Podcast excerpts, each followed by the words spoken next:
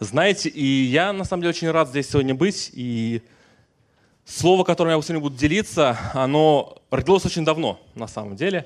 Я его как-то обрамлял, изменял, дополнял, расширял. Я верю, что Бог, Он действительно а, работал со мной над этим словом, и мы сегодня вместе с вами можем его вместе преломить. Прежде чем я к нему приступлю, я хотел немножко поделиться э, одним событием, которое у нас на самом деле будет проходить на этой неделе. Мы почему-то сегодня его немножко забыли. У нас будет последняя встреча молитвенного курса в эту пятницу, и она будет торжественная. Сказали? Я пор... Извините, да. Я хотел просто поделиться все равно больше об этом. Я дополню. Знаете, на самом деле замечательная атмосфера, и у нас было уже пять тем. Последняя тема была тема слышания, и мы говорили о том, как Бог может обращаться к нам, как Бог может в нашу жизнь говорить. Потому что у нас, э, знаете, у каждого э, отношения они весьма индивидуальные. Конечно, Бог говорит с нами через Писание. Это через Библию. Это, наверное, самый распространенный способ, когда мы открываем Слово Божье, и мы можем э, общаться с Богом через Писание. Но у нас мы разбирали такие, знаете, немножко нестандартные ситуации – у меня есть определенное количество знакомых, друзей, и в том числе мы об этом общались на молитвенном курсе, как Бог общался с ними. Знаете, и с кем-то Бог, например, кого-то Бог реально спас через, э, через билборд. У нас такой пример хороший есть, есть. А, сейчас парень служит в Петрозаводске. А, и кому-то Бог обращается очень интересным образом – и знаете, и на молитвенном курсе мы можем вот, это, вот эти все вещи обсуждать. И я очень рад, что у нас есть этот курс на самом деле. И он очень сбалансированный, цельный. И мы сейчас, после того, как мы сейчас этот, этот курс э, завершим, мы будем, если у вас есть желание в своей домашней группе, чтобы этот курс прошел у вас, вы можете обратиться э, ко мне, и тогда мы с вами решим, как это лучше сделать, в каком формате и так далее. Знаете, и сегодня проповедь называется э, знаете, у пастора Павла на прошлом неделе проповедь так и называлась «Единство церкви». Здесь очень похожая, на самом деле, тема. Но если э, пастор Павел э, рассуждал об этом с точки зрения креста, с точки зрения Вселенной, нашего предназначения во Вселенной, э, просто жертвы Иисуса, я буду говорить немножко более о практических вещах, применимых в нашей общине. И знаете, одна из вещей, о которых Иисус молился очень страстно – и он молился буквально в последние минуты своей жизни, можно так сказать. До того, как он пошел в Гефсиманский сад, а, они были с учениками, и Иисус молился одной молитвой. Давайте мы сейчас откроем а, Евангелие от Иоанна, 17 главу. И у нас будет здесь выведено а, слайд в синодальном переводе. Я же прочту в современном переводе, потому что мне кажется, что это больше раскрывается более понятно для современного человека. А, это рассказ о том, как Иисус молится а, о всех своих последователях. Из 20 стиха. «Я молюсь не только о них, но и о тех, кто поверит в Меня по их слову, чтобы все они были одно. Как Ты, Отец, во мне, и я в Тебе, пусть и они будут в нас, чтобы мир поверил, что Ты послал Меня. Я наделил их славою, которую Ты дал мне, чтобы они были одно, как и мы с тобой одно. Я в них, и ты во мне. Пусть же они будут в совершенном единстве, чтобы мир узнал, что ты послал меня, и что ты послал меня, и что ты полюбил их, как и меня. Эти три стиха. Как бы, видите, тут очень много э, местоимений, можно немножко запутаться. Но о чем здесь говорит Иисус? Иисус говорит, что Бог, я твой, я, я, я твой ребенок, я твой сын. И у нас есть с тобой взаимоотношения. И я молюсь, чтобы мои последователи, мои ученики, то есть мы с вами, как христиане, как поместная церковь, чтобы в нас мы пребывали в них, в их любви, любви Троицы, и чтобы мы пребывали и могли эту любовь растворять и совершенствовать в нашей поместной общине. Знаете, и можно подумать, а чья это вообще забота? Ну, как бы это забота, вот, ну, Иисус сказал, соответственно, наверное, это его забота и должна быть. Или же, да нет, наверное, это забота пастора или забота лидеров. В чьи обязанности входит оберегать единство общины? Знаете, единство общины, оно настолько важно, что мы с вами видим, что одна из, это одна из последних молитв Иисуса. Я думаю, что если он молился этой молитвой в самом конце, наверное, он об этом очень сильно переживал. И знаете, Бог жаждет, чтобы между нами царило единство. А знаете, очень многие э, расценивают единство как, знаете, такую вот своеобразную гребенку, что вот мы все одинаковые. У нас такое полное, полное абсолютно, э, знаете, одинаковость. То есть мы все ходим в одной одежде, все примерно питаемся одинаково, все работаем на одной работе, такой своеобразный а, коммунизм. Но здесь, я думаю, что Иисус больше говорил именно о единодушии и о согласии. Слово «согласие», наверное, здесь ключевое. И знаете, я верю, что единство, которое находится внутри нашей общины, это сердце. Если мы удалим единство из, из тела, то тело навряд ли сможет выжить. Единство очень важный момент, который нам необходимо к нему всегда стремиться. И знаете, я верю, что Иисус так же, как отец, как любой родитель, он очень рад и счастлив, когда а, он видит, что его дети, они ладят между собой, и а, это единство существует. И знаете, у Бога на самом деле нет ничего ценнее, чем его церковь, чем его невеста. И он заплатил за это непомерную цену. И задача каждого из нас следить, чтобы мы были в единстве. И знаете, вот у нас в молитвенном курсе, почему я с этого начал, у нас в конце каждой темы, у нас идет видео, видеотема, есть одинаковый вопрос. Он звучит всегда одинаково. Вы услышали что-то новое для себя? Или, возможно, вы, у вас есть какой-то вызов, то есть вы приняли как вызов. И знаете, я хочу, чтобы мы сегодня с вами после а, этого, э, э дай Бог, этого слова, когда мы выйдем отсюда, мы сможем задать себе этот вопрос. Получил я что-то новое для себя или получил я вызов взять ответственность за единство в своей церкви. Знаете, это ответственность каждого из нас, абсолютно каждого человека. Ни пастора, ни лидеров, ну каждого человека созидать это единство. И знаете, Христос фактически поручил нам это делать. Знаете, и мы должны совместно действительно оберегать то общение, которое есть между нами, и делать так, чтобы все сопутствовало согласию. И сейчас мы перейдем к таким, знаете, практическим определенным а, шагам, потому что возникает вопрос, как оберегать. Потому что если мы с вами поняли, что это очень важно и что это ответственность каждого из нас, надо понять, каким образом мы можем этого достигать. А, знаете, есть такое замечательное место, давайте мы тоже откроем его. А, я буду читать его в, комбинированном переводе, я прочту и так, и так. Это Римлянам 14 глава, и это 19 стих. Павел писал, а, здесь. Итак, будем искать того, что служит к миру и к взаимному назиданию. А, в современном переводе будет написано «изо всех сил стараться помогать друг другу». Знаете, когда этот первый момент, он звучит так, э, что давайте будем искать то, что нас объединяет, а не различает.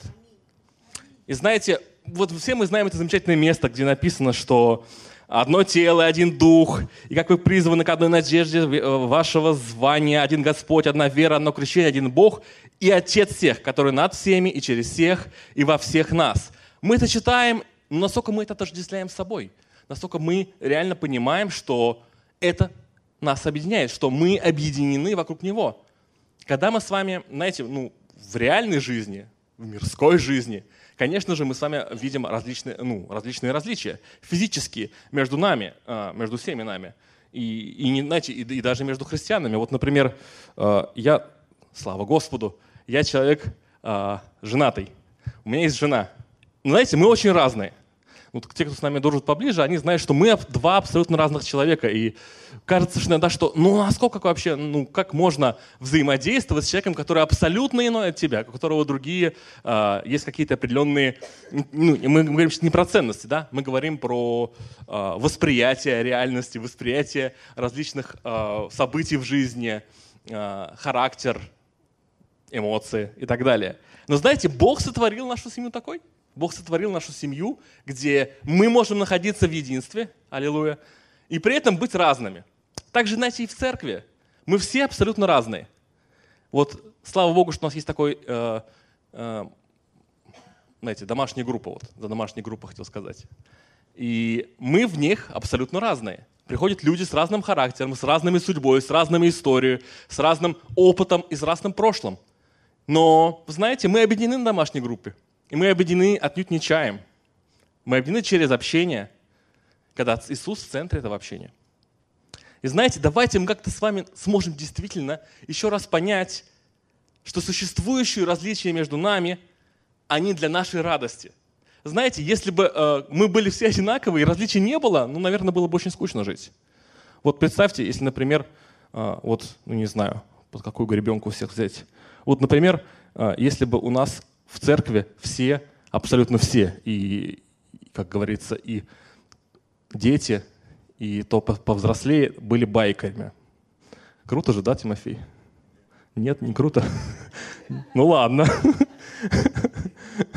Или все были, например, вязальщицами. Я так сильно вдохновился, когда сегодня был рассказ э, про этот социальный центр, на самом деле. Потому что это мое видение. Я тоже это всегда представлял, что наша церковь, она э, центр, где общество, оно может какие-то свои а, на самом деле насущные проблемы и общаться, открываться. И мы можем быть этим центром, где люди, они будут собираться, и мы сможем с ними общаться и свидетельствовать также о Христе. Давайте вернемся. Давайте будем радоваться различиям, которые есть между нами. Потому что это и есть отчасти соль жизни. Да, и если соль не будет соленой, ну это другое место. Ладно, не будем здесь применять. А, следующий пункт. Как мы можем с вами оберегать единство в нашей общине.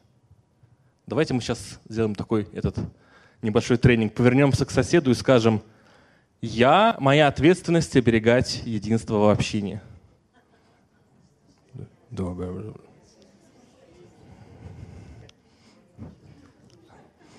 возлинные это реально наша ответственность. Знаете, пока мы просто для себя это не растворим и не усвоим, что это личная ответственность каждого из нас, мы не сможем прорваться. Знаете, следующий пункт – это мы с вами должны следить за тем, чтобы наши ожидания и наши требования друг к другу, они были абсолютно реалистичными и оставались таковыми постоянно. Знаете, очень часто люди уходят из общины по причине разочарования. Разочарование, оно возникает рано или поздно у каждого из нас. И каждый из нас, он прошел через, через различного рода разочарований. И это связано с тем, что у нас с вами у каждого есть некий идеал. И я верю, что, наверное, идеал и восприятие э, нашего идеала заложено Богом. Но знаете, если мы будем с вами всегда обращать внимание именно на реальность через призму идеала, то мы увидим несовершенство. А мы, все, мы все с вами одновременно и совершенны, и, соответственно, отъявленные грешники. Вот такой вот дуализм.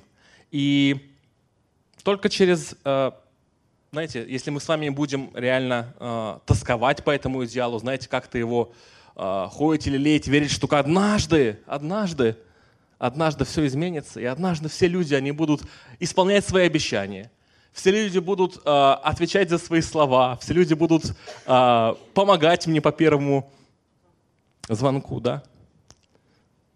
Тогда мы никогда, мы разочаруемся, и потом мы скажем, что есть такое выражение, очень, очень не люблю его вообще, то есть, прям, честно скажу, у меня прям к нему такое отторжение, когда люди говорят, вот в церкви, в церкви нет любви.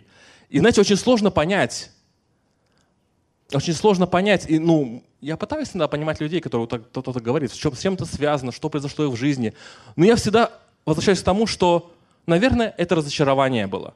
И разочарование было как раз по этой причине, что у них есть некоторый идеал, есть какие-то ожидания, есть какие-то требования, которые они невыполнимы вообще.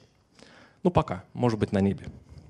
И знаете, а, с другой стороны, если мы с вами будем отказываться от всякого идеала, мы с вами не можем, можем скатиться в такой, э, ну как бы сказать, э, ну определенное самодовольство. То есть мы можем всегда довольствоваться тем, что, что у нас есть, и никуда не развиваться, никуда не стремиться. И знаете, вот зрелость, наверное, я верю, что зрелость христианина, она в этом и заключается, что уметь, уметь жить в этом довольно-таки напряженном состоянии поиска баланса и равновесия между одним и другим. То есть, с одной стороны, мы с вами не скатываемся в самодовольство, с другой стороны, знаете, мы не упрекаем никого в том, что он не соответствует нашим ожиданиям и требованиям. А, есть такая замечательная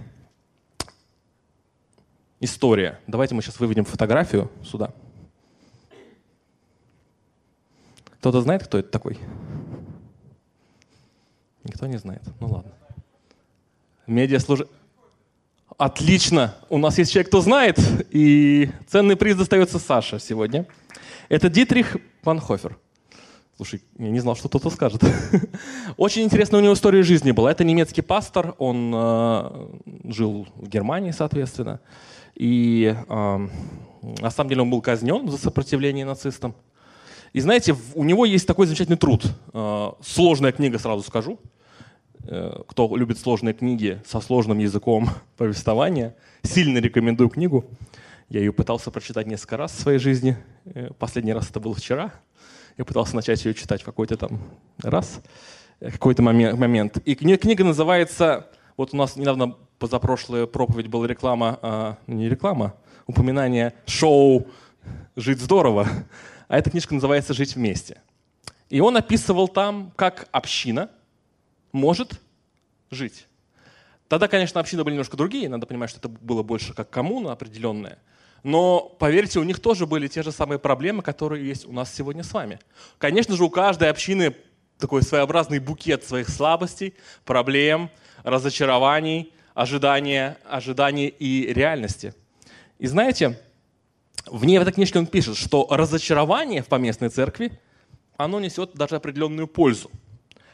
Потому что именно через разочарование, пока каждый из нас не пройдет через какое-то разочарование, мы не сможем сокрушить свои ложные надежды на совершенство.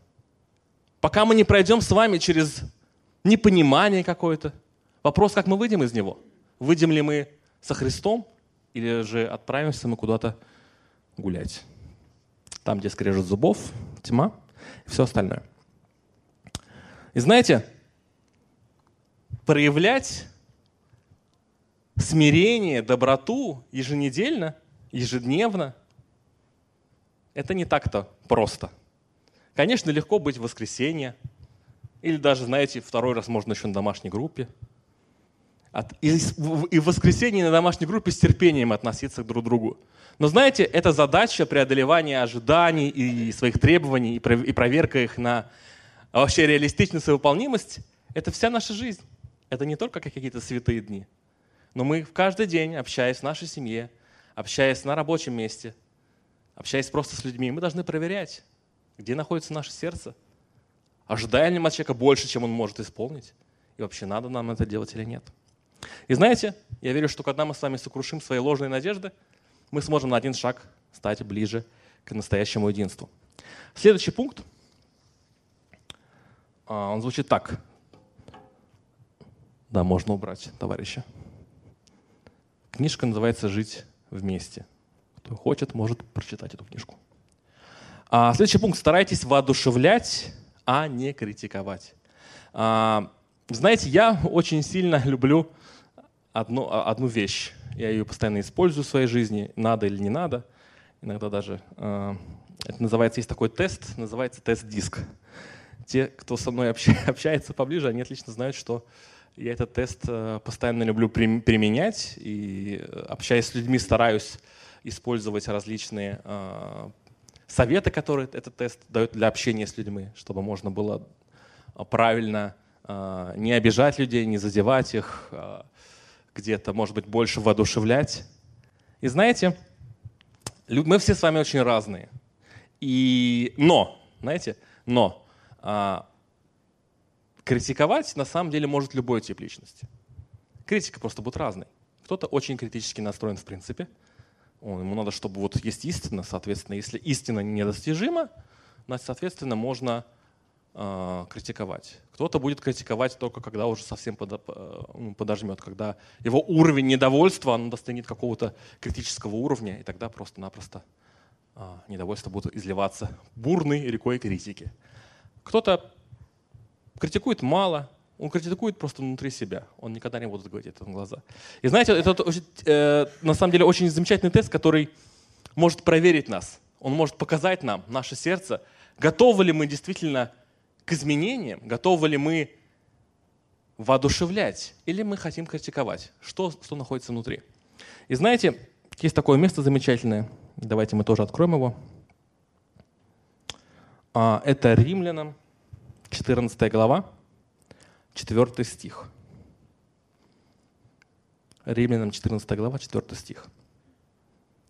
«Кто ты, осуждающий чужого раба? Перед своим Господом стоит он или падает, и будет восстановлен, ибо силен Бог восставить его». Знаете, на самом деле, отчасти, когда мы с вами критикуем, мы, мы с вами немножко э, влазим в жизнь другого человека. Мы не знаем, по какой причине человек сделал так. Мы не знаем, почему он, знаете, оступился сейчас. Были ли у него какие-то для этого обстоятельства? Или он сделал это намеренно? Мы не знаем. И я, на самом деле, часто понимаю, что, наверное, нам и не стоит знать. Человек ошибся, уступился. Каждый из нас имеет право на ошибку. И знаете, Бог, Он дает нам второй шанс. И давайте мы будем также давать людям второй, второй шанс. Знаете, критика, она никакого абсолютно... Кто-то вот говорит, знаете, есть здравая критика. Да, она есть, конечно. Но здравая критика – это критика, которая подана в нужный момент, нужными словами, в идеальных обстоятельствах.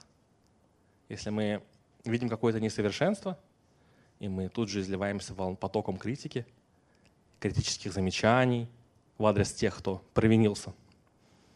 Знаете, это навряд ли внесет вклад в созидание единства, созидание единства внутри общины. Знаете, на самом деле, с каждый раз, когда я э, осуждаю брата какого-то, да, на самом деле происходят страшные вещи. Во-первых, в, в самый момент осуждения – знаете, наши, наши отношения, наши личные отношения с Господом, они нарушаются. Мы теряем общение с Богом в этот момент, когда в момент критики. И более того, на самом деле мы подставляем себя еще под Божий суд, потому что мы не должны это делать. И тем самым мы наносим ущерб церкви, наносим ущерб телу. Знаете, получается, что критика, такой осуждающий, как люди говорят, у меня осуждающий дар, дар осуждения – Критика – это очень дорогостоящий порог. Поэтому давайте будем стараться в нашей жизни исключать ее или применять ее правильно. Давайте будем стараться воодушевлять. В воодушевлении намного больше пользы. Знаете, я когда уверовал, у меня, ну и до сих пор на самом деле, у меня было такое понимание, что одна из моих целей жизни – создавать некую, некую атмосферу в атмосфере, в которой люди смогут раскрываться, в атмосфере, в которой люди смогут мечтать, в атмосфере, в которой люди могут идти к своей мечте. И знаете, вот эта атмосфера, чтобы воодушевлять друг друга, это атмосфера, на которой надо работать. Я действительно призываю каждого из нас стараться работать над этим.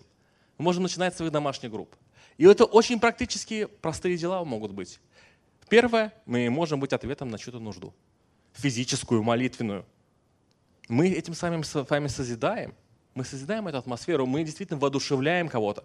Поверьте мне, ну, мы вот на молитвенном курсе это рассматриваем, молитвенный курс он поэтому и проходит не один на один с видео. Да? Мы собираемся группа людей, мы делимся какими-то переживаниями. Я скажу, у нас очень-очень-очень откровенные разговоры идут на самом деле, которые ну, не всегда так вот пообщаешься. Один на один еще можно, но в большом собрании домашней группы ну, не всегда – даже редко, можно сказать. И знаете, мы воодушевляем друг друга. Мы воодушевляем на то, что Бог силен изменять всякие обстоятельства. И это воодушевление – это задача каждого из нас. Когда мы воодушевляем друг друга на новые свершения, на новые подвиги, на геройство где-то даже, знаете, через это сформируется единство.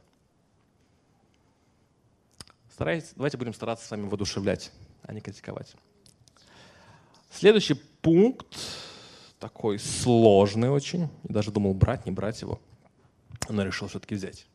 Один из врагов э, единства в церкви, в общине, это сплетни. Что такое сплетни? Да? Я даже где-то открывал словарь и смотрел. Знаете, сплетни на самом деле а, они разрушают. Они не могут ничего созидать. Я вот сейчас такой длительный период времени а, был в замечательной стране. Я был в Израиле 4 месяца в этом году. И до этого в длительный период я был только в своем совсем детстве, до 13 лет. И я очень сильно люблю Израиль на самом деле. Вот. Но именно поэтому я имею право говорить про него правду свою, некоторую определенную. И я реально столкнулся с тем, что вне зависимости от количества числа в твоем коллективе, вне зависимости от, те, от тех людей, с кем ты общаешься, вот современное общество э, в Израиле, к сожалению моему, э, оно очень сильно пронизано этой проблемой, этим грехом. Оно пронизано сплетнями.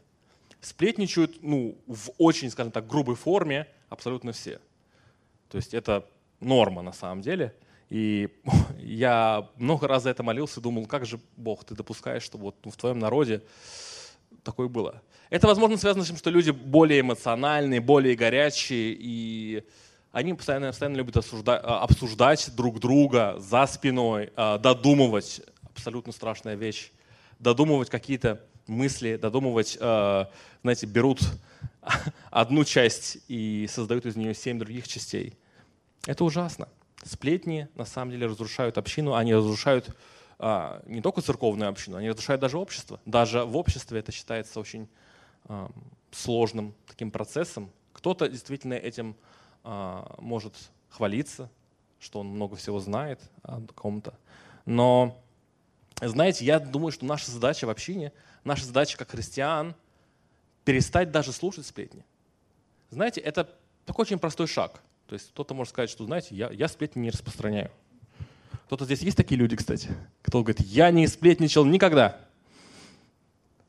Одна рука. Слава Богу за человека, кто не сплетничал. Что такое? Такой сложный момент, да? Но наша задача на самом деле заключается в том, что, знаете, мы с вами можем не слушать сплетни. Можно фактически в очень простой форме. Каждый раз, когда мы с вами сталкиваемся с чем-то похожим, а, мы можем поинтересоваться, поговорил ли человек напрямую о какой-то проблеме. Знаете, мы, как верующие, как христиане, очень часто, знаете, стараемся помочь. То есть мы думаем, что через тем, что мы с кем-то что-то обсудим, мы сможем кому-то помочь. Иногда это реально так. Но давайте мы будем начинать с вами это сообщение с человеком, у которого у нас есть какой-то вопрос, с которым мы хотим что-то обсудить и будем стараться реально избегать и даже не слушать сплетни.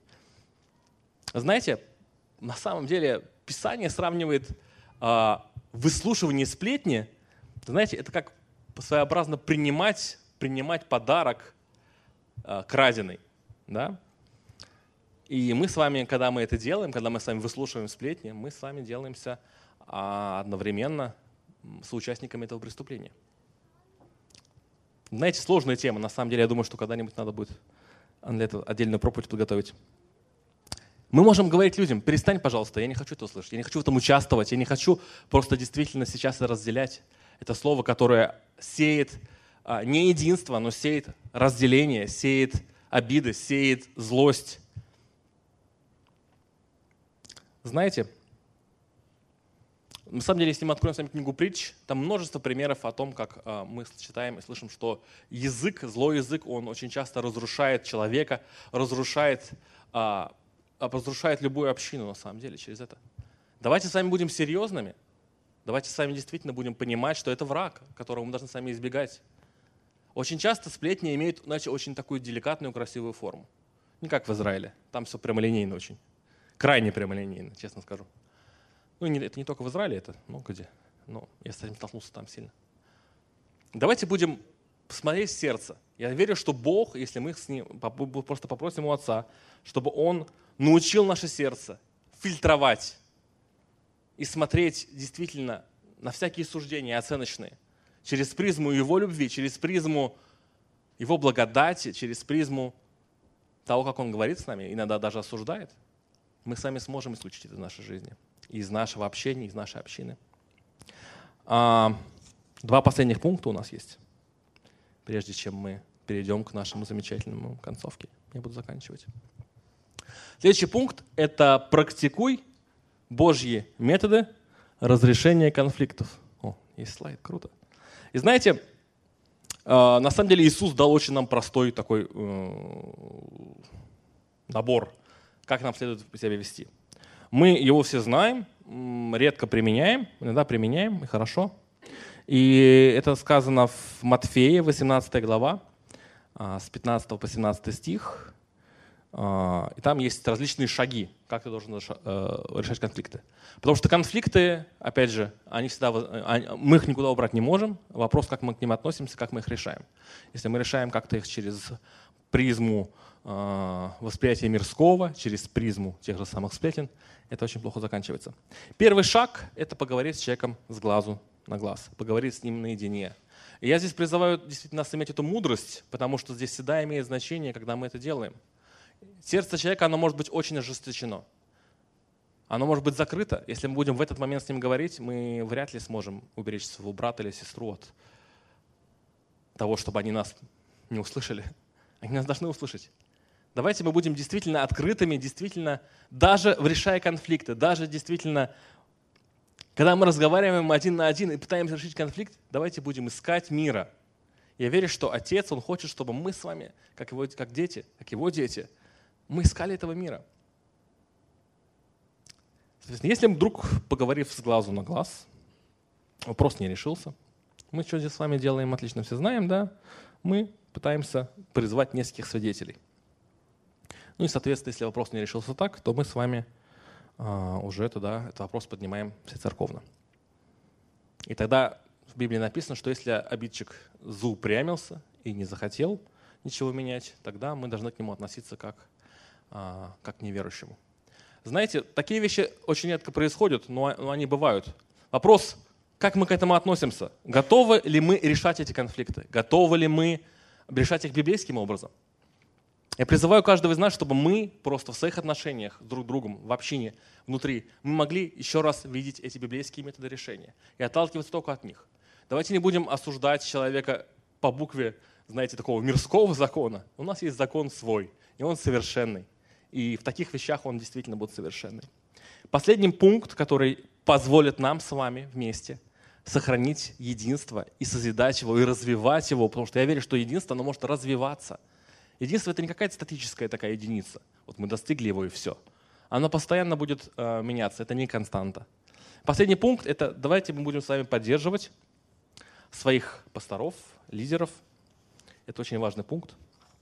Знаете, безупречных служителей, лидеров и даже пасторов не бывает. Аминь. Да. Знаете, с одной стороны, Бог, конечно, возлагает ответственность на, на пастора – он возлагает, э, потому что он должен сохранять, так же, как каждый из нас, это единство, созидать его. И действительно, с пастора есть определенный спрос. В Библии об этом написано.